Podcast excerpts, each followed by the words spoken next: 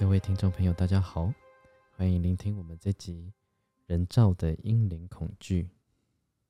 好，我们不是那一种某某个宗教的那一种呃狂热分子，对不对？好，对，所以呢，必须要照有点呃议事规则，或者是辩论学的方法、理哲学的方法、逻辑学的方法或学术的方法 都可以。但是呢，如果是你感觉你的说法，请说你的说法，要不然请说明出处。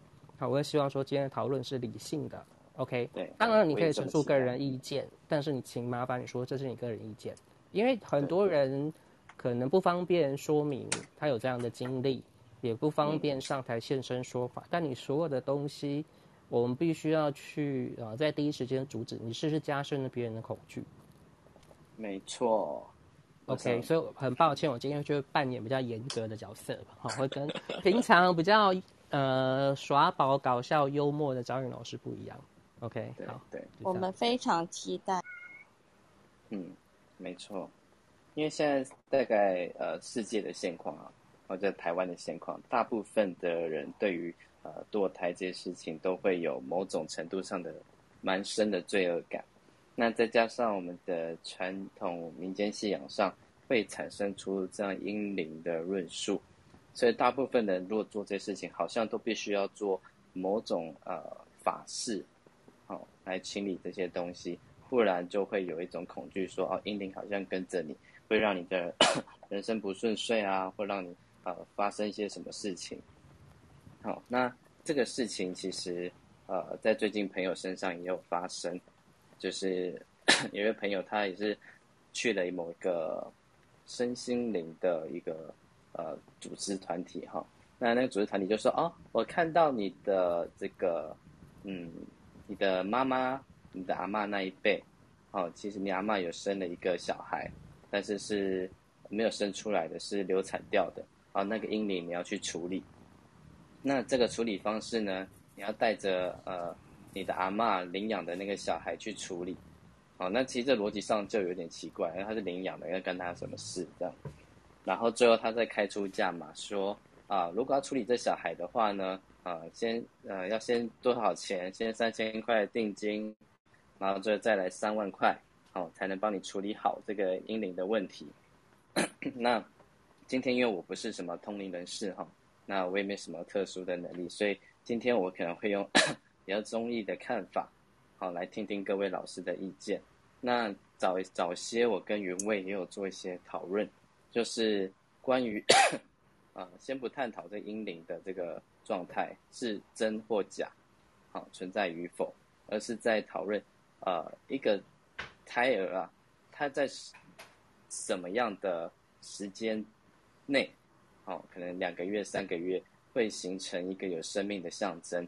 那在那时候，如果去把它剁掉，就是在残害一个生命。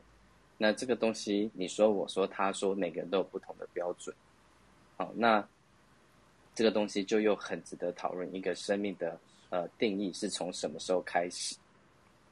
对，那加上我自己对于呃这圣经的了解，我今天也会阐述一部分呃这个天主教、基督教，因为我在上网也搜寻了一下，说啊这些宗教 对于这个堕胎这件事情，他们会觉得是最爱罪恶的这个源头是来自于哪些经文？那他们的看法观点是什么？以及我个人的观点。好，那今天的话就是也开放大家，如果在啊，一楼、二楼有想法的朋友，或者是有亲身经历，啊，有被制造所以恐惧啊，或者是你觉得经历它真的存在，那也都欢迎举手上台来分享。好，那那其他的 moderator 有没有什么要再补充？那如果没有的话，那是不是等等我就请 May 先开始？呃，因为他很勇敢啊，他就是在那十字高分有说他愿意去分享自己的自身经历。那 要在这么多人面前，其实是很不容易的事情。那大家如果没有补充的话，我等下就请 May 开始分享他的这个经历喽。OK，好，那我先补充一下哈。那今天台下有很多的朋友，那也有很多呃同事身心业界的老师们。那也许各自有专业，你们对于呃这样的个案有你们的经验跟看法跟处理的一些呃呃经历跟对谈。那你要说有没有对错，或者是说呃，你最后呃是怎么去疗愈你的个案或解决这样的状态？我觉得都可以讨论。好，说了这个房间大家都是朋友，可是秉持于一个宗教学者，呃，研究宗教的角度的部分，我必须要把很多东西做把关。所以那呃。就会变成今天在呃言辞上面跟呃尺度上面来讲的话，我就会比较呃犀利跟严格哈，那就麻烦各位好朋友请多多指教一下，谢谢。嗯，好的，那我们在这边我们就放下任何的身份跟包袱，在这边大家就是想讲什么就讲什么。好，那好，那 May 你你现在方便分享吗？哦可以啊。只是你们会听到小孩子的声音啦，因为我女儿在旁边。是哪是哪一种婴灵吗？还是 还是儿童？是活体，是活体。他现在在跟我介绍他的牙刷。所以你看，我我是不是有我是不是严肃没办法超过五分钟？好哟，那我要开始讲，谢谢大家。那我要讲我的故事，因为也有点晚。我谢谢那个。那个佳佳玉第一个 Q 我，因为我可能等下陪你们讲一讲，我就要我就会用哄小的睡，所以我就会比较安静这样。那好，妈妈先讲话，好吗？好，谢谢。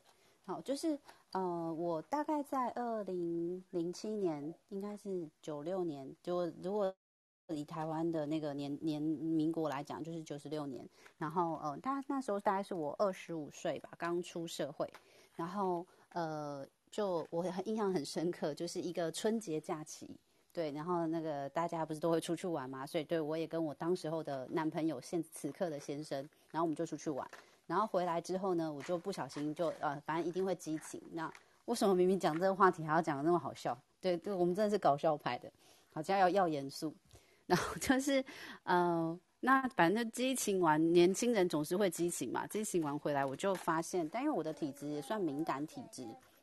应该说我的周期是很顺的人，然后我就发现，嗯，不对，怎么没有来？而且那时候大概才好，等我一下，然后就是那时候大概才一个多礼拜吧，就是我呃生理期 delay 大概一个礼拜，然后我就觉得不太对哦，然后呃而且那一阵子怎么那么嗜睡，就是所有的那个初呃孕期初期症状全部都出现了，可是因为没有怀孕经验，也真的不知道，所以那时候就是啊想睡就睡啊，然后就发现哎。生理期不对，没来，然后怪怪的，所以我就想说，那去验一下好了。就一验，呃，不验还好，一验就嗯两条线，然后但是都很淡，就是都很淡淡的两条线。然后我就想，不对，那应该就是有了。然后后来我就呃，就是进一步去医院做就是检查。那因为其实本身体质敏感，然后因为他也才刚胚胎刚成型，所以其实我们必须说，呃。在里头，等一下我再讲话，谢谢。然后，然后就是呃，那时候胚胎刚形成，所以基本上超音波是照不太出来的。然后外加那个线非常的淡，然后所以呃，我就只好用我们讲的，就是如果有性经验的大家，不知道因为底下可能有未满十八或是即将满十八的，那我不管了，我就讲了。那就是他就是会用那种比较探测的，现在没有了。我现在在讲故事，先让我说完好吗？谢谢你。然后呃，他就会用那种呃，就是呃阴道镜，就是探测的，然后就直接进去找，确定好它的位置，然后所以呃，就是确定真的是有胚胎着床了。然后呃，我我在那一刻就真的很确定我怀孕了。那大概周数不超过一个月，就是不超过四周。然后所以我那时候就是医生就问我，因为当时候也没有结婚，所以他那时候就问我说：“那呃，你你有要留吗？”然后其实我当时候的状态，因为刚毕业，其实薪水非常的低。我那时候只是从事一般的安亲班老师的工作，大概薪水只有一万九千块一个月。然后那时候如果换算基本工资，也绝对没有现在的二三二三多少这样子。那时候连二二 K 这种东西都没出现过，所以大家就可以知道我们那时候的生活水平是大概在什么状态。那我先生当时候在呃当兵，然后当兵的就是那个薪水是六千元。呃，也没有，因为他没有服自愿役，他是义务役，所以他那时候薪水只有六千块台币。然后他还比我小，所以呃，我那时候二十五，他就是二十四岁。然后其实两个人当时候就是还怀抱着说，诶，有没有可能？因为我们基本上我们两个都蛮喜欢小孩，但我们其实也有点不负责任啦，就是 会觉得说，有没有可能你是男生，然后你回家讲一讲之后，我就有可能就我们就结婚生小孩。其实那当时候都怀抱着这个这个念头，然后要去做，就是想要做这件事。可是因为当时他的家境环境，就是他的爸妈也是劳工阶级。然后就是一般的作业员阶级，然后加上自己的妹妹还在念大学，所以其实是没有能力留下留下小朋友的。然后所以那时候经过讨论之后，我们就很确定，就是这个孩子没办法留。那我自己的状态就是会觉得，当下当然会有内在很多情绪，比如说对方不负责任啊，然后呃，就是是个男人怎么那么没种的那种那种东西都会跑出来。然后，但其实也忘了自己也要负责任这件事。然后就用蛮蛮绝解的手段，就是直接自己就去，呃，就是就是去。呃，当时候我我当然这东西都绑在一起，就不好意思，张老师会会讲远一点。但我想把这个状态讲完整一点。当时候其实我也蛮不理智的，我就也逼迫对方说：“哦，那 OK 啊，我去拿掉，拿掉后我们就分手。我我不想跟你在一起。”我我我自己在呃后来的工作当中，甚至包括我的家人，其实我发现女生真的蛮惯用这种手段的，就是呃我不想要这个孩子，那你也如你也不要，那 OK 我们就是就这样子就处理干净吧，就是就分手这样子，然后。那当然就是对方很不愿意，因为对方也还在当兵，他也不想要被兵变什么。就是大家可以想象，就有底下男生有当过兵的，就知道自己的那个处境，然后自己的男女朋友在外头，然后可是却是这样跟他说，那那个那个处境的状态，然后所以我当时候就不管了，我就是跟他这样讲，讲完他当然很悲痛，然后我我后来的印象是他在他的那个。就是当兵不是都要写周记嘛？他的周记其实有提，有跟他的辅导长提到这一段。然后当然，那辅导长回答的东西也蛮让人傻眼的，就是说过去了就都过去了，就是人要往前走。但其实是没有处理到那个呃失去孩子的伤痛，他的那个部分啦。那我当时候自己就是自己去看医生，确定好胚胎然后的状态。然后呃底下会有点血腥哦哈，然后我就呃医生就说周数不大，所以不需要做引产手术，然后呃吃药就可以了。所以我记得我的药是分两次吃，第一次就是吃我忘了是前，因为真的太久远了，忘了是吃前列腺素还是吃什么，反正就先让他就是呃子宫有开始有一点收缩，然后他就是给你两颗药，然后第二颗药就第一颗药是现场当下吃。然后当然你就自己签完 permit 那些同意书都签一签，签完之后，你再晚一点就是回到家之后再吃第二颗药，然后第二颗药吃下去之后就开始呃子宫急速的收缩。平常会经痛的女生大概就可以理解说，呃就是你的子宫强力收缩，那个比我只能说那个那个呃子宫收缩的疼痛比你经痛的痛还要痛。因为它就是要强力的去挤压跟收缩，然后才能把那个胚胎，因为它已经着床了，然后然后呃崩离之后，然后把它排出来。所以我那时候其实已经是痛到我人站不起来，可是我的状态是，我还是想办法，就是自己走到厕所去，然后把棉垫铺好，就等着很，就是你平常的生理期是你没办法预期的，可是那一次生理期是你可以预期的，然后你就是铺好了棉垫，然后就等待。然后那时候我记得我的父亲还问我说：“你怎么了？”然后可是其实痛到我没有办法走，然后我就刚还骗他说我生理期啦，所以我等于是自己在自己家做了这件事情。然后我爸还跟我说：“那就去躺好啊。”我说好，然后我就躺着，然后就是真的是忍忍着那个像被火车碾过的痛这样子。然后等到我确定好像呃他有一个强烈的手术，好像排完了，我就默默再走到厕所去，然后我就看到。一个圆圆的小球，是白色的，然后呃，就是上面其实已经有脊椎骨的那个那个形状跑出来的。那时候大概几周？我觉得应该有三周或四周吧。OK，它就是圆圆一颗小球，但你当然没有看到那个分化的，譬如说手指、脚趾，那你没有看到，就是看到是一颗圆圆小球。然后我就默默的把就是卫生棉折好，然后把它包进去，丢在垃圾桶里。然后就就这样，对，然后呃，当然前前面有一怕是，呃，就是我现在的婆婆，当时候其实会蛮担心，我不肯把小孩拿掉，所以她那时候打了电话来跟我说，可以不要，就是她求我，她说可以不要跟她儿子分手嘛，因为她怕她儿子就可能站哨的时候举枪自杀之类的。然后，但是呃问我说，但是他跟我说真的没办法留这个孩子，所以他要我坐车去他家，他带我去处理掉。然后，所以我才会很决绝跟他说不用，谢谢，我自己会处理。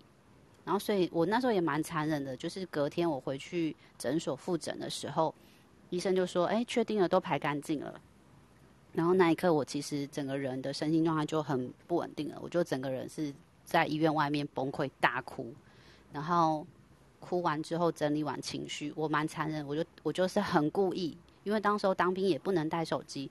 但我就打电话到军营里面去，然后就请人帮我转接给我男朋友，就现在的先生。我就告诉他，我就狠狠的告诉他说，我处理完了。然后我们两个就，我就听了他也抱着电话大哭。就是我后来的那一段时间，就是整个人的身心状态其实就蛮裂解的。我自己，我自己现在回头看啊，我觉得那个过程不舒服，然后就开始好像很知识化去处理。你上网就会去 Google，就会有人会说会有阴灵的存在或是什么，然后你要处理。所以后来他的下一回，呃，就是当兵出营区，我们两个就是去做安阴灵的动作。然后我记得，呃，就是上网误打误撞，然后就找了一个就是道教的师傅，然后就是在新店的山区，蛮深山的。果然，果然你找到是呃最初始的那一间，对，是哈。因为真的也有点久，然后就想说他的那个地方也真的没有几个英灵牌位，可是大家就是反正就是我先生就花了钱，然后我们就陪着就把英那个仪式做完，然后就结束了。但是结束之后，其实我后面的那些日子，呃，工作其实状况也就都不稳定。可是我现在回头看，我不觉得自己是阴灵的关系，可是都会有人这样跟你讲，然后。但是我觉得是我自己身心状态的问题，因为我没有办法从我失去孩子这件事情的，或者是应该是说，呃，面对自己无能为力留住孩子这件事情，就是走出来。所以其实它后面影响了我的工作，我的工作一直转换，然后呃一直不稳定，就然后感情其实也一直都不好，就是跟这个人就分分合合也分不掉，然后一直到我就是呃。后来，后来我会我还是跟这个人结婚了，但是我第一个孩子，呃，那时候也是等于婚前先有的。可是那一次就是也跨将要隔十年了，所以我三十二岁，我有了现在的第一个孩子，算是人生中第二个孩子。我当时就很笃定的跟这个男孩子说：“你要不要？如果你不要的话，我我会把他生下来，我自己要，因为我不想再拿第二个孩子了。”然后，不过在这个过程之前的时候，就是可能走在路上或干嘛，当然有时候会抱怨工作或是干嘛，然后就有一另外一个佛教派的就会告诉我说：“啊，你后面有跟一个哦，然后你要去处理哦。”然后我就心里想说：“不对啊，我不是九十六年就处理完了吗？为什么？然后如果真的要我说阴灵的话，我我就是往回往还没有生小朋友，三十地生地到大之前，就是有发生这样的事，然后就就我就觉得说，为什么啊？不对。”是我生完小孩了，我生完小孩之后，我走在路上，就又有人这样跟我说啊，但是那时候工作不顺，然后他就跟我说，呃，你要去安阴灵，因为有有有小孩跟着你，然后扰乱你的磁场。然后我那时候就有点北宋，我就会说，为什么都跟我，为什么不跟男的？为什么男的都一路很顺，然后男的一毕业就考上公务员，到现在都当公务员？就是 我那时候就蛮蛮那个的。可是那个那个人就会一直跟你说，就是啊，小孩就是跟妈妈，所以怎样怎样怎样怎样，然后所以就叫我去那个生命电视台的那个海涛法师那边再安一次。然后我那时候就想说，好，就是宁可信其有，不可信其无，所以我还是去安了。然后就一直到现在。然后那天会跟赵英老师提到这个，是因为。我真的在网络上，我就看到，我就一路这样自己走过来之后，我就觉得阴灵，我自己其实就有一个问题是，阴灵真的存在嘛？然后，即便到我现在生第二个，像刚刚你们听到第二个小孩的声音，我我自己都在思索这个问题。然后就，而且就像我刚刚的疑问，为什么都如果要跟，为什么都跟我？然后为什么不跟爸爸？然后我我就，然后又看到就是可能网络上有很多就是介绍说。你可以去哪几间安啊？然后价码多少钱？然后开出来库钱什么几份？然后他缺几份？我有时候就觉得自己走过这两两帕的经验以后，我就觉得很奇，就是蛮蛮吊诡的，我说不上来的吊诡，所以我那天就跟张赵颖老师讨论说，我们可不可以来谈这个话题？但我愿意分享我自己走过的部分。对，好，我先分享到这里。OK，好，我们谢谢 May 的分享。好，那思思，你要不要谈一下你怀孕的那个过程跟经验？等一下，为什么我怀孕的过程紧张到？我们要我们要稍微缓和一下气氛，这样子。OK，那呃，我想先呃请教一下嘉业医师好吗？家业在吗？好，你好，你好，嘉业医师，我想请问一下，呃，我们关于呃堕胎，也就是所谓的妊娠终止的这个部分呢、不管是、呃呃自愿性的妊娠终止，或者是非自愿性的妊娠终止，比方说流产、滑胎等等之类的，那对于女性的呃生理的部分呢，会比较造成什么样的影响跟注意事项？我觉得我们先从生理的角度来探讨，那我们就有专业的医师在，所以我们先听听看专业医师的看法，这样子，以及说这样的东西呢，呃，跟精神上有没有怎么样的连带关系？好，我们麻烦嘉医师，谢谢。嗯，好的，谢谢张老师。对我，我刚刚进来，呃，我也是给去给小孩洗澡，洗完澡然后就过来就玩了，不好意思。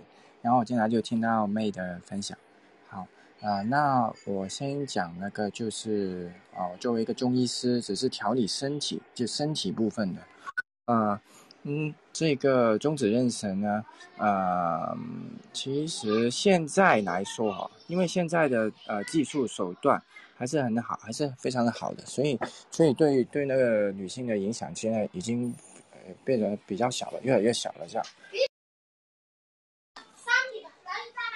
二十九三零冇錯。嗯，好啊，我回来，不好意思。呃，那那它的影响呢，可以主要是这样子来概括的。嗯、因为女性的话，呃，这个妊叫做經帶胎产啊，就是呃妇科病啊，中医里面这样分屬，一般就看这些这些这几个方面有没有什么异常。那人呃妊娠呢，怀孕呢，这也是很重要的一个方面。好的。啊、对，然后呢，女性的话呢，其实妇科病啊，主要治来治去就是说治一个血的病啊，因为呃女性的所有的一个跟妊妊娠啊有关系的，就主要是血，看那气血好不好，血好够不够。那呃，包括刚才妹讲到的呃，能够肉眼观察到的这个呃胎儿也好，或者里面的呃子宫里面的所有的这种呃生化功能的体现，正常的运作，它都是要要血的。女性的话呢，其实妇科病啊，主要治来治去就是说治一个血的病啊，因为呃女性的所有的一个跟妊妊娠啊、有关系的，就主要是血，看那气血好不好，血好够不够。那呃，包括刚才妹讲到的呃，能够肉眼观察到的这个呃胎儿也好，或者里面的呃子宫里面的所有的这种呃生化功能的体现，正常的运作，它都是要要血的。那呃，不管那个孕那个怀孕的女性哈，她本人呢大概的情况怎样，但是只要是终止妊娠这种不正常的啊，自然的话不不自然的用用药物用什么方法，它肯定是对这个女性的血气呢造成一种影响，造成一种损失。那那它就会出现一种啊衰弱的状态，短期内哈、那經那那大概也要看它就什么时候终止的。那如果那个胎兒還不是很大，比较早的时候就啊啊决定决定了然后去去终止妊娠，那这样子的话就越小那个影响。那如果它已经胎兒比较大了，它也它就是气血所化，它就是用血去养出来的，然后它就是，而且它还没有跟母体分离，呃，这个叫做生产出来之前，它我们都可以理解的，呃，嗯，它是妈妈的一部分来的，啊，所以所以終止妊娠就是好像真的要把一块肉，把一个身体的部分把它拿拿出来一样，所以就是有这种疼痛啊，还有损害损伤这样，这个是非常非常的，呃，非常的一个非常的重的一件事情来的，就是在，呃，人身体上面的一个呃气血的一个损失，气血的呃损伤来讲，当然就是呃早的话就比较小，而且现在的技术啊什么的这种啊手段呢已经比较好了，比较先进了，所以啊损失损伤就会小一点。那如果以前的话，就会更加的大，影响会大。或者呢，你那个中子人神的时间靠后，就是它要越越长得越大了，那它影响也会越大哦。这是只要中医这边的一个情况。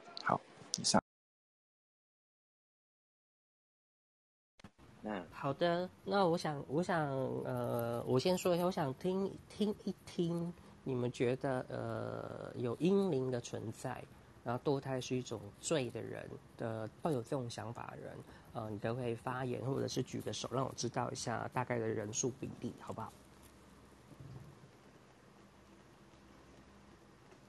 大家可以举手啊。不可能吧？只有这么多人相信吗？那就不会成为社会议题了。老师是分开两个问题吗？一个是有阴灵，一个是有罪，还是你要一起？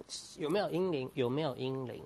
我们先讲有没有阴灵。我们要这个很重要，我们要分开讨论。有阴灵，你觉得有阴灵的？嗯，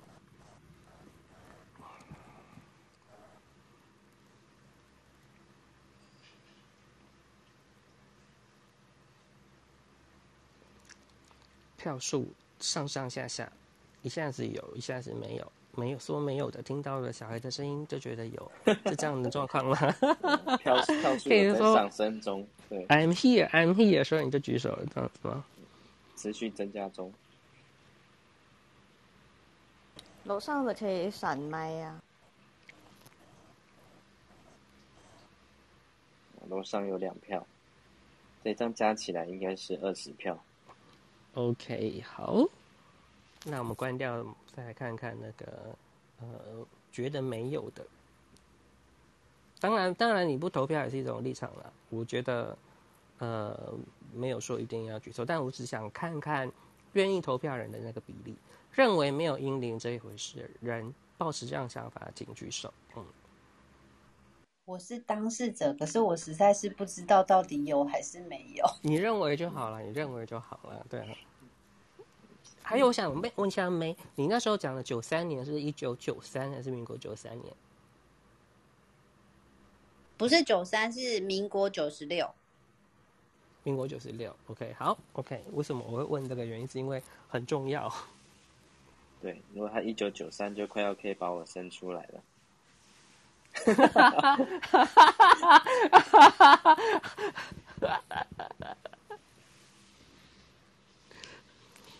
好，这样子刚结束应该是五票。OK，好，所以我们今天就会就变成我要来当那个，要怎么说呢？给你们傻眼的一个题目。OK，好，那有没有呃认为有英灵，呃觉得有自己的想法跟处理程序的老师愿意先分享的？那欢迎举手哦。我不会对你，我不会对你个人产生批判的，但我会对那个手法跟来源的部分，我会提出辩证，这样子。OK，那你可以欢迎你以个人意见的角度来论述，OK？因为毕竟现在不是那个学位论文考试嘛，所以我们也不用到那种程度这样子。哎、我可以，我可以，我可以讲一下吗？欢迎我们的我们的那个，对欢欢迎我们的 Bono 老师，我们的方丈。我我我是不觉得有阴灵的存在，嗯但是我确确实觉得有气场的存在。嗯原因为我们家开医院嘛，那以前我们家住的地方的隔一条巷子啊，是那个妇产科。那因为我五十几岁了嘛，所以也代表就是说，那个是在就是有关于就是拿掉小孩子那些法律还没有很完整的过程当中，所以就有很多就是拿掉小孩的过程。但是因为我有时候就觉得他们在就是处理这些就是未成胎也好，或者是拿掉小孩的过程当中，所以所谓的这些呃处理法没有处理的很完善，所以我总觉得隔一条巷子那边后巷，就有很多那个味道也好，然后那个失血也好，然后就觉得那个地方的气场就跟屠宰场没什么两样，或者是杀猪场没什么两样。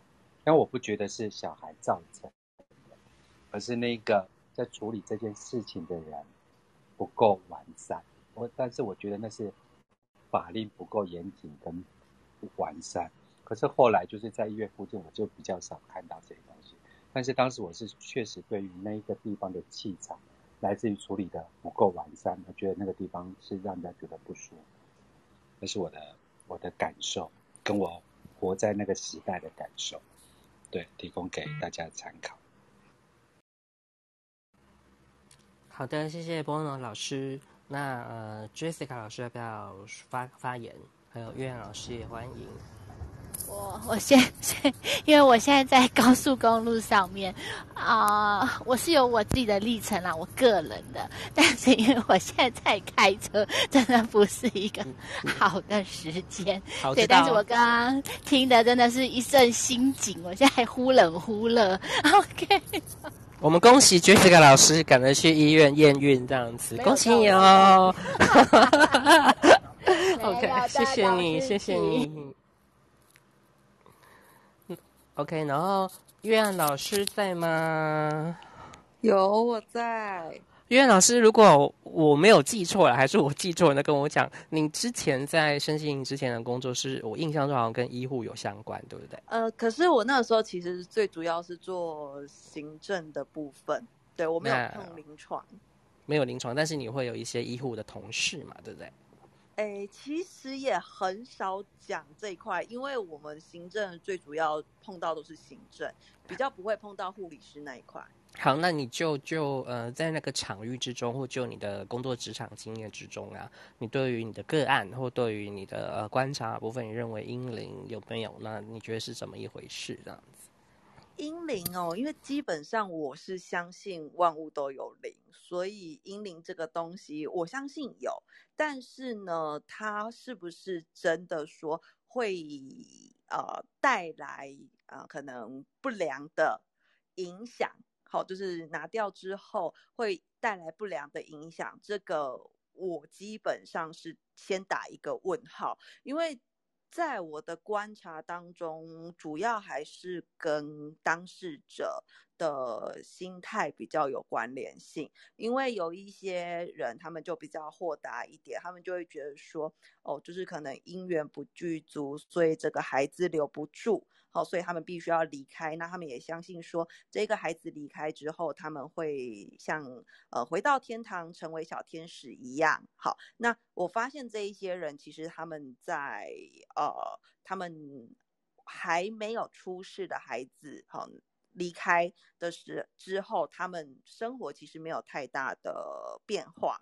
但是有一些人，就是真的是非常相信说，哦，就是拿掉之后，或者是。呃，不小心的可能流产之后啊，就会走衰运，好会被阴灵缠住，会被跟住。我发现这一些人就的确是会有比较多的状况，对。但是因为我自己是相信万物都有灵的，那我觉得，呃，阴灵是不是造成呃这一些人？走衰运，或者是说很顺利，没有什么样的影响。其实我觉得跟当事者比较有关系。那我当时在医院工作的时候，其实因为因为毕竟是大医院啦，那呃进去的人本身呃。磁场气场都会比较乱一些，的确是有的，但是我倒没有很明显的去感觉到说，哦，有很多阿飘 在医院这样飘来飘去，大大小小只，我倒没有这种特别的感受性。对，好，我们谢谢玉燕老师的分享。那还有没有其他老师想要就你个人经验跟我们分享？但当然，这个主题不强迫。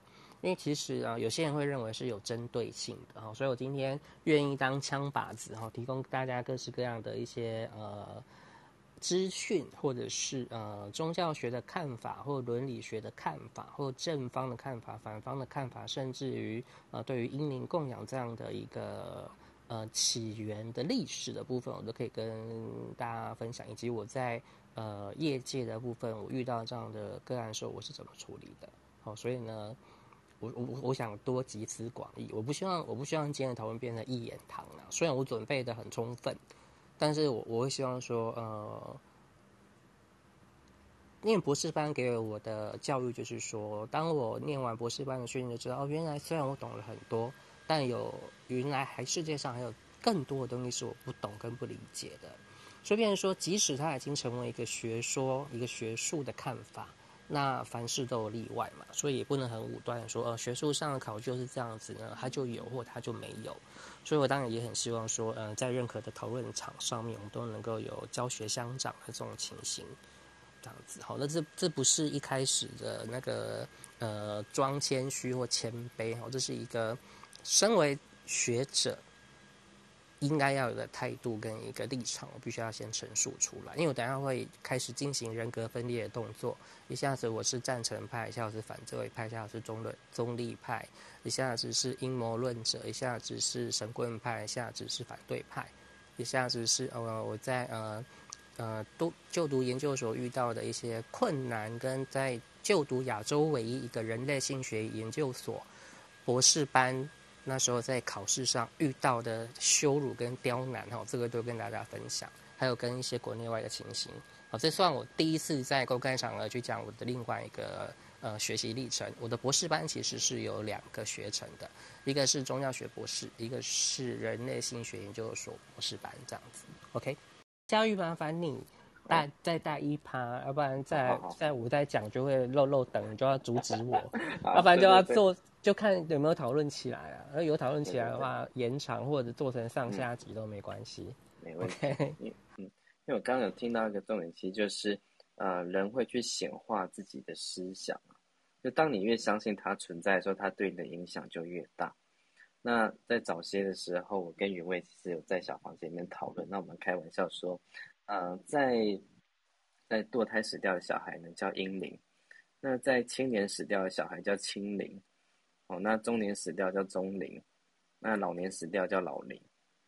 哦，那 好像每个每个年纪死掉都会有个都会成为零嘛，只是早死晚死而已。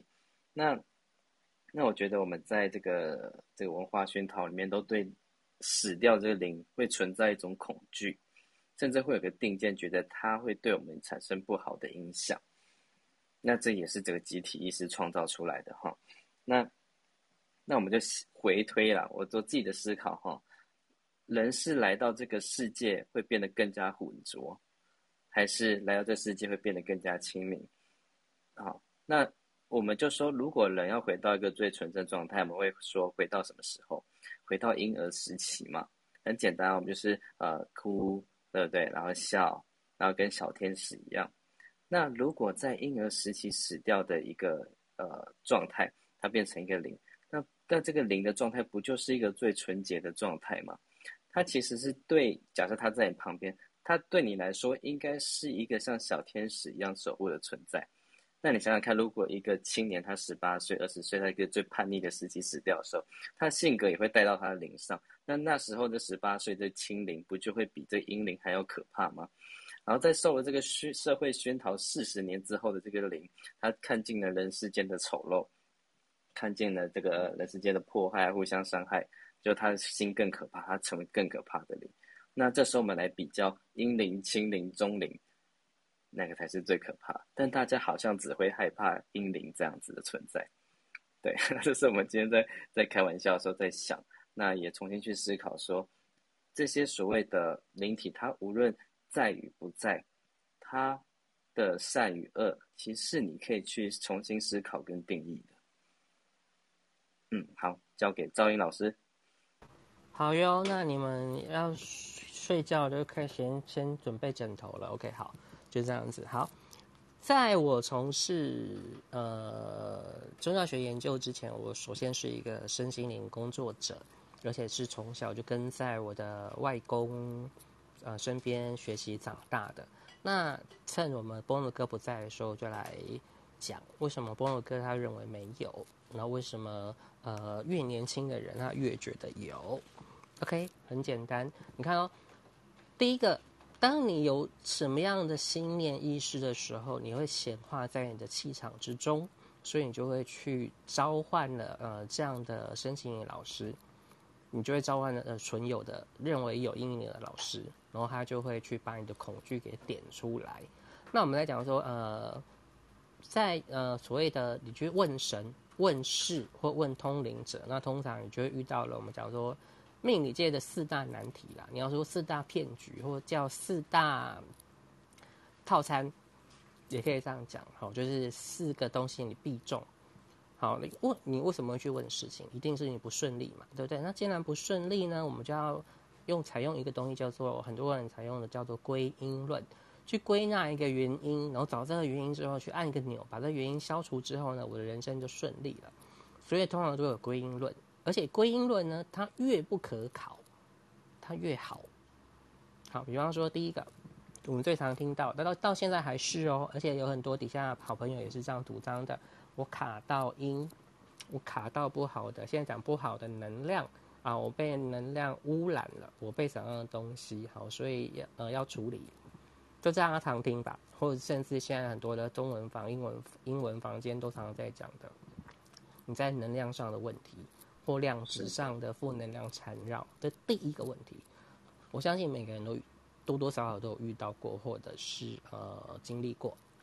好，那第二个问题就是呢，呃，你有呃阴宅或阳宅的问题要处理，因为你的不顺都是阴宅或阳宅的问题所造成的。OK，好，这是第二个问题。好，第三个问题就是呢，你的祖先呃没有超度好，那就会呃就会有一个状态，然后没有拜祖先呐，然后祖先的部分你没有处理好啊，所以造成你的不顺啊，一些不顺遂，这是第三个套餐。那第四个套餐就是说啊，你们家有那个倒房的祖先，正好是倒房的啦。那倒房其实它也是某一种阴灵的一个状态。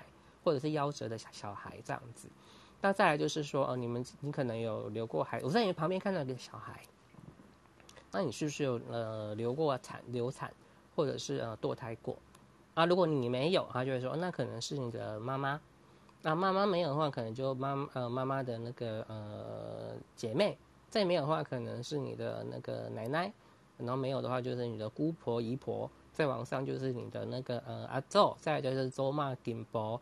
阿阿哥，呃，金伯等等，那你要去思考，在呃那样的年代，其实呢，有怀过孕的呃女生都知道，其实第一胎是非常的辛苦的。在以前的所谓的妇产科以及所谓的呃医学的进步来讲的话呢，通常第一胎能够成功的去呃生下来，而且养大的几率其实并不高，并没有你们想象的多的哦。甚至很多人是直到了呃上厕所见红，而且非生理期才发现自己怀孕，所以呢会会会发现，那这样算不算倒房？算不算流产的小孩？会不会有阴灵产产生呢？你们要去思考这这一个问题。好，那当你在面临这四大问题的时候呢，那只有第四种很奇怪啊，那套用在女生身上，其男生大概只会遇到前三个套餐，女生可能四个套餐都会遇到。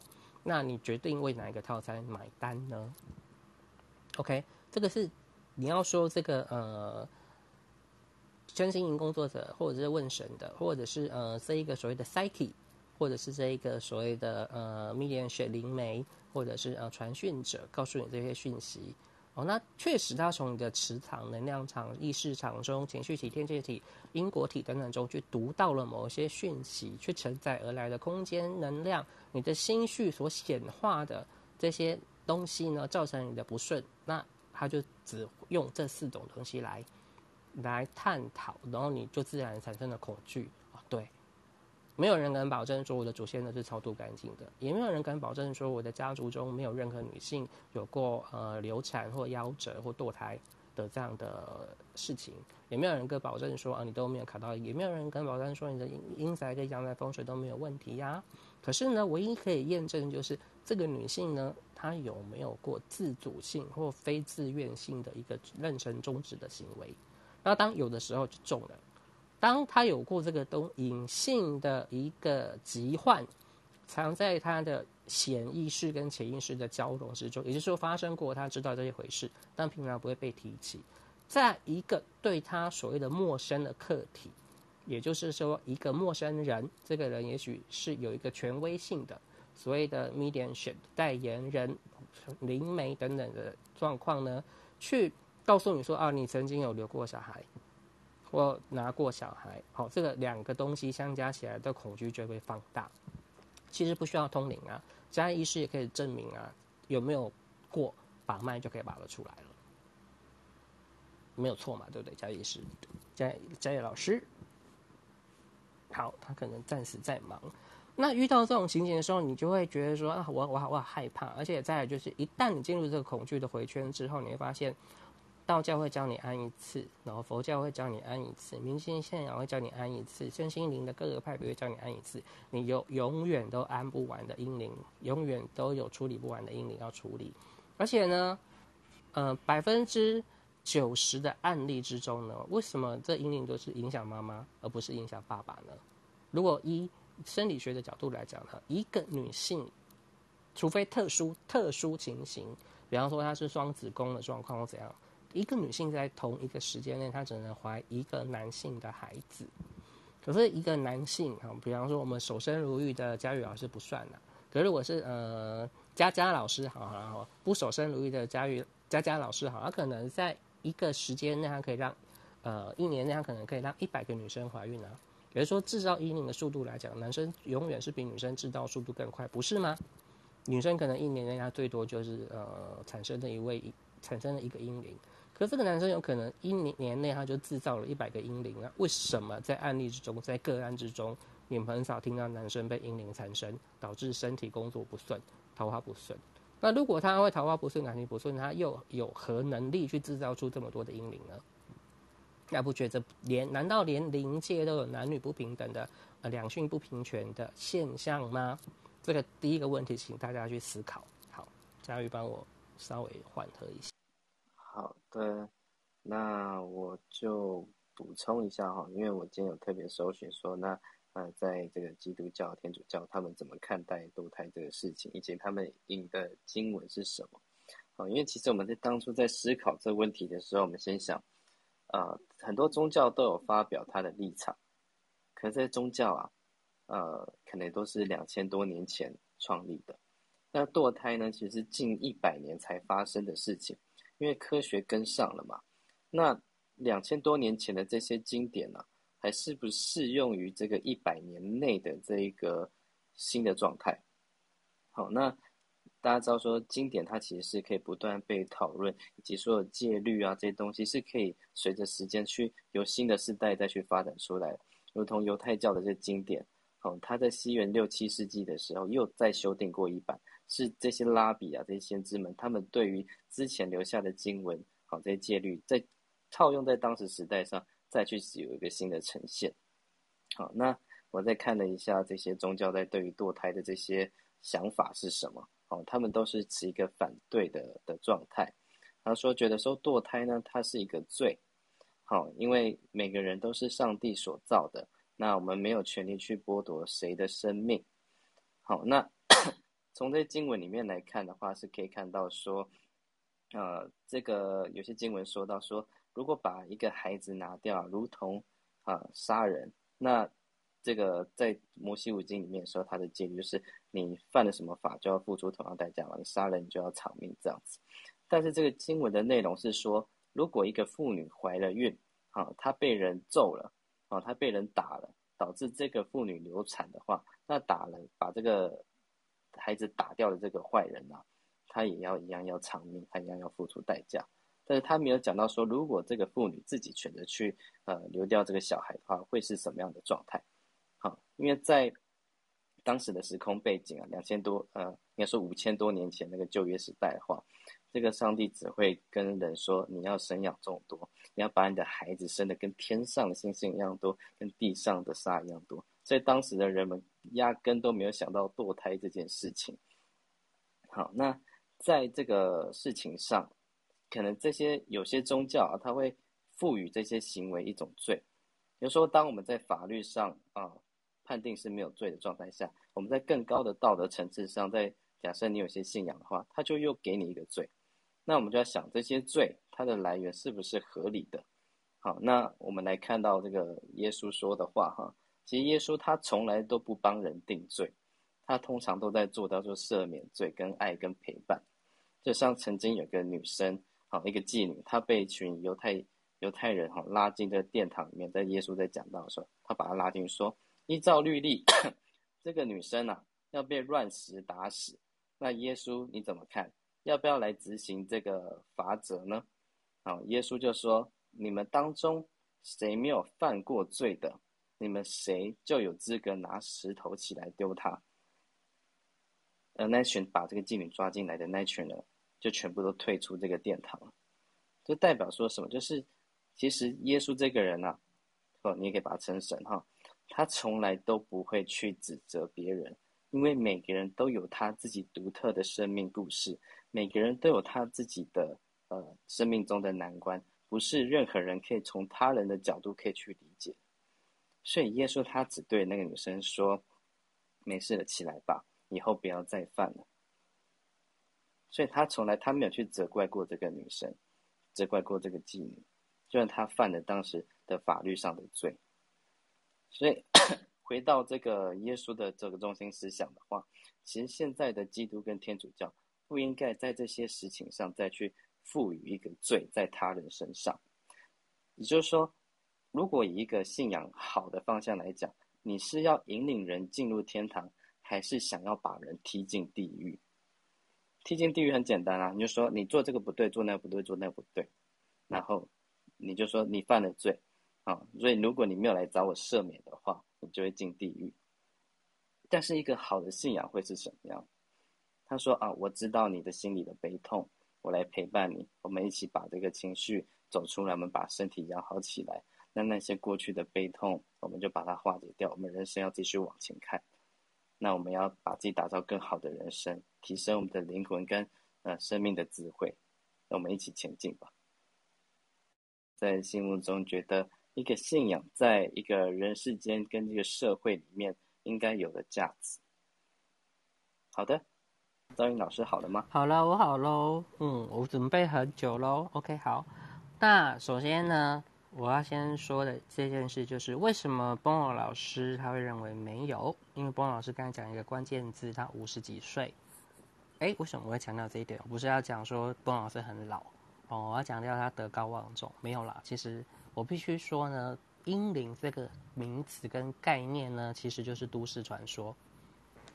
为什么会这样讲？好，在呃最近的议题之中，妹之所以为为什么？问这个问题，我会愿意开讲，原因是因为在美国的德州，它通过一个法令呢，妇女只要怀孕超过六周以上，就不可以施行妊娠终止术。这个造成了轩然大波，因为我们知道说，在六六周的时候，胎儿未必还有心跳。好，那有一些特殊状况的时候，那呃禁止妊娠终止术，它剥夺了一个所谓的妇女的呃身体的一个权利。好啦，那你们认为什么时候才开始有阴灵呢？好，那就是一个，这是一个台大的研究生，哦，他是一个呃专门研究妖怪学的。那妖怪学他认为说，他就很好奇阴灵是什么。好，那我就看了一下他的考证。好，他是这样讲的，他说呢，在讨论的过程中呢，很多人提到阴灵，实际上我们对于阴灵的认知存在着许多的误会。最大的误会就是认为阴灵一直以来都存在，也就是因为一直都存在，所以不需要去怀疑有没有阴灵的真实性，所以任何人都可以不假思索的说出堕胎会产生阴灵。但真的是这样吗？好，如果我们考察台湾阴灵的历史，台湾地区哦，好，我讲的是台湾地区哦，好，必须在地点上交代清楚，会发现，在所谓的阴灵。这个名词呢，在一九八零年代的中期之后才普遍出现。你会觉得怎么可能？哎，你们都是在一九八零年代中期，用一九八五来讲后之后出生的吧？大部分的人。所以是说，你们在出生的时候，那个社会的心呃氛围就已经开始了引领这个名词。在一九八五年之后是没有这个东西的。好，那。现在觉得说，那怎么可能？这个历史怎么这么短暂？你去算一下，从一九，我们从一九八零年来算，二十年，再加二零二一，四十年。也就是说，这个英灵的说法呢，不超过四十年，甚至连五十年的历史都没有。你们觉得这可能是存在于几百年的一个历史？但其实它是连四十年的历史都不到的一个都市传说，而且是一个非常新的传说。好，那一开始呢，作者觉得说不可能，但他就用了胶呃微缩胶卷的部分呢，去查遍了一九零八零年的报纸，一路去看，他发现，呃，在一九八零年代的报纸呢，讨论了触目惊心的英灵超度广告。好，他讲说诡异英灵触目惊心，超度水子非道非佛，商宗教商业化，广告时代大肆宣传，制造罪恶感，花钱消灾，如此这般。这个是在呃联合报在民中华民国七十六年六月二号的报纸。好，那对于这一篇报道呢，在这个记者就就访问了中原院的院士，那么相信大家对于中原院的院士他们的。一个学术背景、生活经验各方面都有他一定的了解。OK，好的民俗学专家刘之万教授，OK，在《联合报》一九八七年六月二号的报道，他这样讲的。那根据刘之万的解释呢，阴灵超度的行为是抄袭自日本水子供养的习俗。那所谓的水子就是指流产早夭的婴孩。那日本民间信仰认为说，这些水子到了阴间后，就会聚聚在赛河园一带游玩。而地藏王菩萨就是这些孩子们在赛河园畔阴间的守护神，会保护他们不受其他鬼魂的骚扰。因此呢，在日本的习俗会常常将早夭的婴儿的衣裳披在十颗的水子地藏王身上，所以你会发现说，呃，日本的地藏菩萨有时候会磕的小小的，穿上呃小小的衣服或围兜或帽子，或可能旁边要有奶瓶等等的，去祈求庇护，是为了要保护这一些呃早夭的孩童。那刘之万说，汉民族的民间信仰和日本截然不同。汉民族认为早夭的婴儿是一种讨债的因果报应，因因此他并不值得被纪念和追悼，甚至连葬仪的资格都没有。OK，儒家的观念呢，他也认为呢，好的子女应该要健康强壮、强壮，长大成人后供养父母才算尽孝道。那刘之万因此认为说，在我国提倡英灵供奉的成功可能性极小。OK，好，我们必须说，哦，刘教授你错了。OK，那以至于已经有数百英灵被供养呢，这些都是因为广告时代下的宗教商业化的成绩。那当然呢，也有也是因为中堕胎普遍化所伴随而来的罪恶感。难以消除的表现。好，那为了平衡报道呢，呃，做记者呢也去访问了那时候在呃台湾北部宗教，从日本的一些日据时代就留下来的一些呃一些各宗派的部部教所所遗存下来的一些呃佛学研究单位。那其中一个叫华严莲社。那华严莲社的话，成一法师是一个公认的高僧。OK，那时候他也肯定说。他的一生修行之中，从来没有听过，也没有在佛经里面看到过“阴灵”两个字，所以根本就不可能有所谓“阴灵作祟”的这种说法。啊，陈一法师这样说的：佛家讲因果轮回，无论胎死腹中或夭折，灵都可能是阴灵自己，或都可能是受胎灵魂自己的短命报。那既然是婴儿自己的厄运跟恶报，那怎么有权利跟有资格来危害家人呢？显然，英灵的说法缺乏了民间信仰和佛教信仰的根据跟基础。那尽管如此，它还是在台湾成功的流传了。为什么呢？因为打起超那个英灵超度广告的呢，我们刚才讲到哈，是一间位于在新店深山的寺庙。那阴灵超度这种商业模式呢，可以说是贩卖堕胎的赎罪券。他利用堕胎女性的罪恶感来发财。好，在这个寺庙成功之后呢，其他寺庙就纷纷跟进。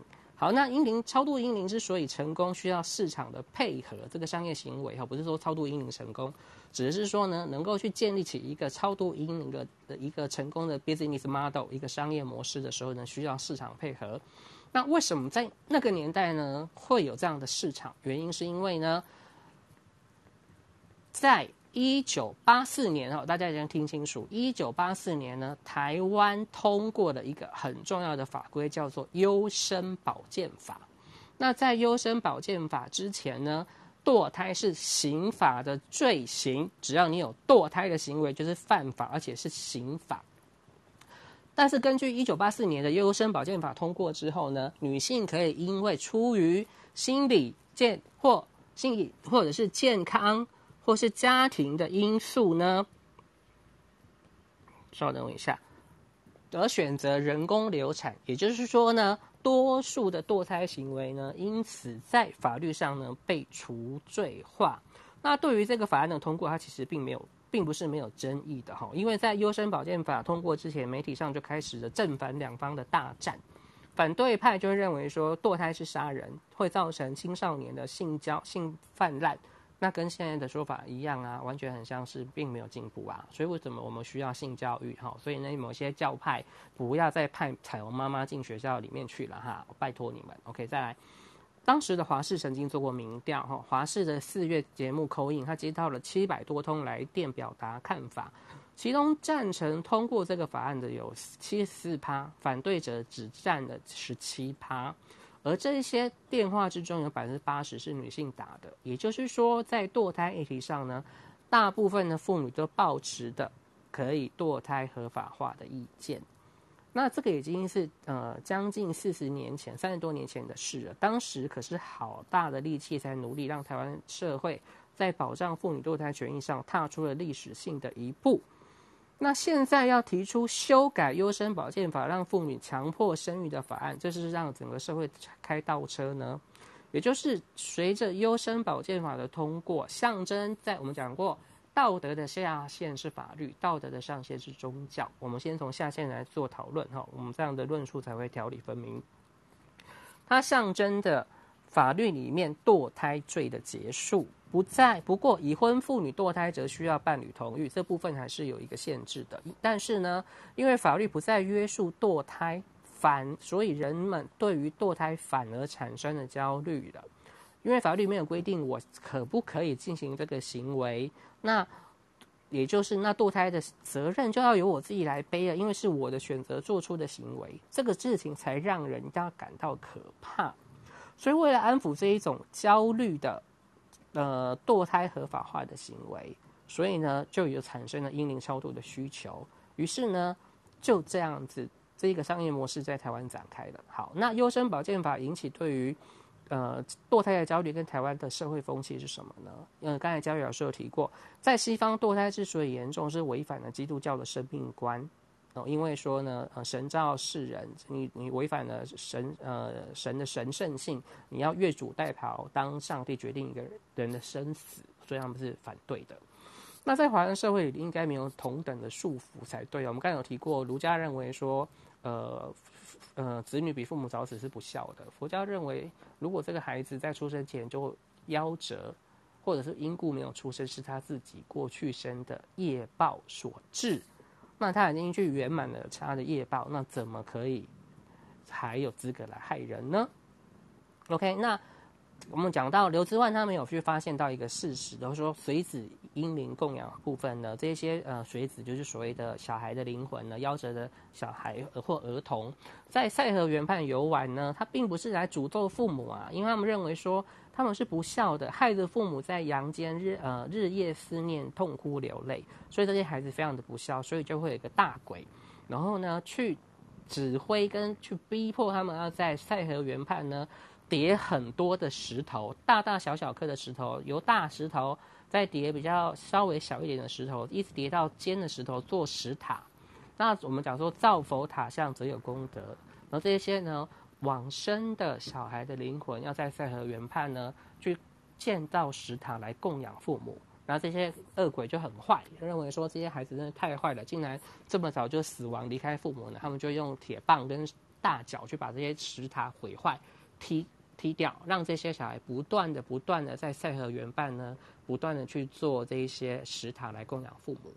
所以他们他们是认为说，被惩罚的其实是这一些所谓的阴灵跟所谓的这一些胎灵跟小孩的灵魂，而不是父母亲哦。这是在传统早期宗教的学上面的看法跟认为。那之所以为什么在呃华人社会里没有西方的那种宗教概念，或甚至是认为说呃。你是不孝的，那为什么会要让很多人觉得可怕呢？因为反对他反对堕胎者，他认为你们就是自私嘛。就是害无辜生命因此被杀，所以你们应该要受到良心的谴责。可是当法律无法去谴责你的时候呢，你就要受到灵学的或宗教上的选择哈，因为有以下几个传统观念。那第一点就是所谓的传统华人社会认为子孙有传宗接代，要有子不孝有三，无后为大。那现在很多人就糟糕了哈，都要去买赎罪券啊，比方说不生不生的排位超度，生不出男孩的排位超度。好，只要性不要爱的才会排度，怎么可以只卖阴灵超度呢？哈，那有了家孙哈，有了子孙才有人祭拜，但是堕胎呢，你在剥夺祖先被祭拜的权利。然后第二个传统观念，你认为女性就应该成为一个母亲，就应该要担任母职，堕胎是一个女性对于母职的拒绝。第三个，他们认为佛教里有不杀生的概念，但堕胎却是杀生，也因此呢，阴灵传说都夹杂的谴责堕胎者的说法。多把堕胎的描绘为未婚、偷尝禁果，然后的青少年男女，以及结婚或是不想要承担的年轻人。OK，好，所以呢，在听证会上面呢，反堕胎法案的领衔人呢，好几次把堕胎就说成杀婴，这其实反映了很重要的问题。堕胎明明是流产的胎儿，却被说成杀婴。婴灵明明应该是未出世胎儿的胎灵，却被包装成婴灵，并且拥有婴儿的形象，这些都是为了把堕胎偷渡成杀婴。这么一来，我们就可以谴责堕胎是杀生。要不然，原本民间信仰佛教里对于生命的定义跟基督教其实并不一样呢。那其实其实际上并不是这么一回事啊，因为胎儿还不能算是一个完整的人，所以你不能跟他以婴儿相提并论。如果呢？以法律的观点来讲，你认为说，呃，一个被流掉的胎儿跟人是有相同的权利的时候，那在财产的，呃，我们所谓的财产亲属篇跟继承篇就会引发大乱。今天一个呃人受害人他死亡之后，他有一个呃结婚的妻子，OK，好，那这个时候呢，我们的继承法呢是这样子的哈。遗产的部分由下列几种人来继承：一、直系非亲属；再来二，配偶有一半的继承权；再是直系卑亲属；再是直系尊亲属。当这三个都不存在的时候，再来才是所谓的呃兄弟姐妹。那直系卑亲属如果他还有被亲属，也就是说，呃，我的小孩死掉，但我的孙子还存在，我的孙子可以继承了我已经死亡的孩子的。应继份，这个叫做代位继承权。好，可是那对于肚子里的胎儿呢？如果这个配偶他继承一半的权利，可是没有小孩，或有小孩，如果今天一个女妇女她先生死掉了，比方说因公殉职，然后我们在前几年新闻都看到什么呃消防人员啊，什么呃军警人员啊，和因公殉职新婚，然后肚子里有小孩，那这个小孩有没有继承爸爸财产的权利？在法律上是这样规定的哦，将来以非死产为限，这就一个问题啦。好，如果婴儿等同于成人，或者是等同于一个所谓人的权利的时候，只要这个妇女她她腹中有胎儿，她就她的小孩就有继承权啊。可是如果她没有把小孩给生下来的话呢，那她的小孩。就没有继承权，那也就是不是说，那其实，在法律中，并不承认胎儿的人的权利跟地位。如果是这样子的话，亲属继承篇要怎么样来改写的哦？这会一个很大的问题。那呃，在香港有一个很有名的呃明星叫做傅生，好，然后他的妻子呢，在他死亡后三年生下了他的女儿。哎，你们有没有听到奇怪的奇怪的时间点？在他死后三年，然后生下他的女儿。OK 哦，他用了他先生留存的冷冻精子去做人工受孕，然后呢，在先生死亡后三年才生下了这一个所谓的有他先生基因的孩子。那请问一下，算不算他先生的孩子？他们有没有男女的性行为？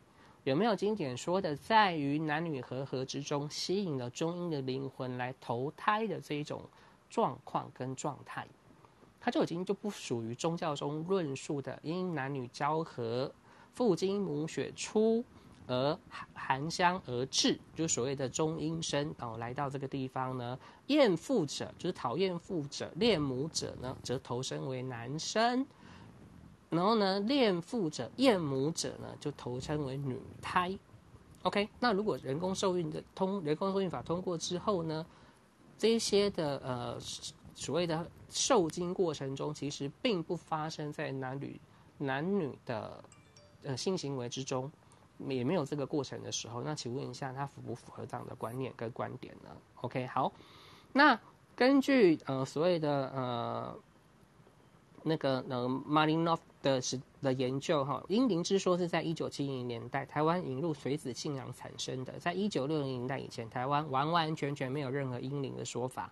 但是他在做田野调查的时候，发现一九九零年代几乎所有人都听过英灵。他很惊讶，这么重要的问题为什么没有人研究？为什么缺乏重视？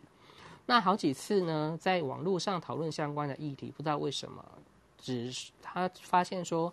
说出独到的东西都很容易引起争议，这说明了我们对于堕胎依然抱有禁忌，也是因为堕胎还存有禁忌，所以英伦英灵的存在才会让人觉得可怕。但是我们不应该以英灵的说法来恐吓、强化妇女的罪恶感，因为堕胎并不完全是堕胎妇女个人造成的，凭什么罪恶感只由堕胎者本人来承担呢？那传说中，阴灵总是缠上女性，鲜少缠上男性。但堕胎之所以会发生，也大半跟家庭因素、男性伴侣的经济条件或生涯考量等等因素，有一它的一定的相关性。那也就是说呢，呃，等我一下，这个资料会跳掉啊。也就是说，是否？这对于阴灵的这一个罪恶感的东西呢，或者是状态来讲的话呢，应该要两者一并承受啊。那为什么都只谴责堕胎女性本人？堕胎妇女本身已经承受够多的罪恶感，为什么要再恐吓他们？那反堕胎一派就喜欢讲说啊，因为妇女堕胎后容易得忧郁症或自杀，那就不就是因为你们一直强化堕胎很可怕、很罪恶，才会导致这种结果吗？这是导因为果论啊。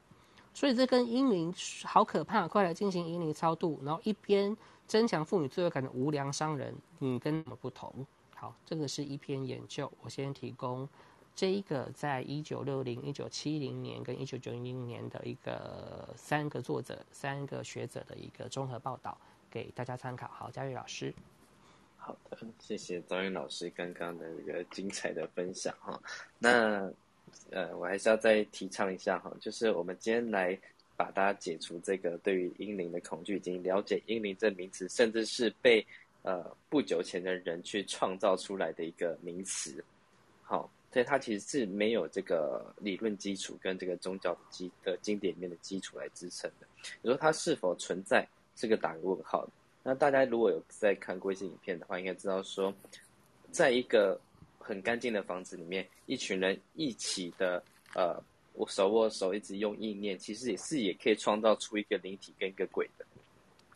那集体的意识，如果一起集体创造，这东西也有可能某种程度上会变真的。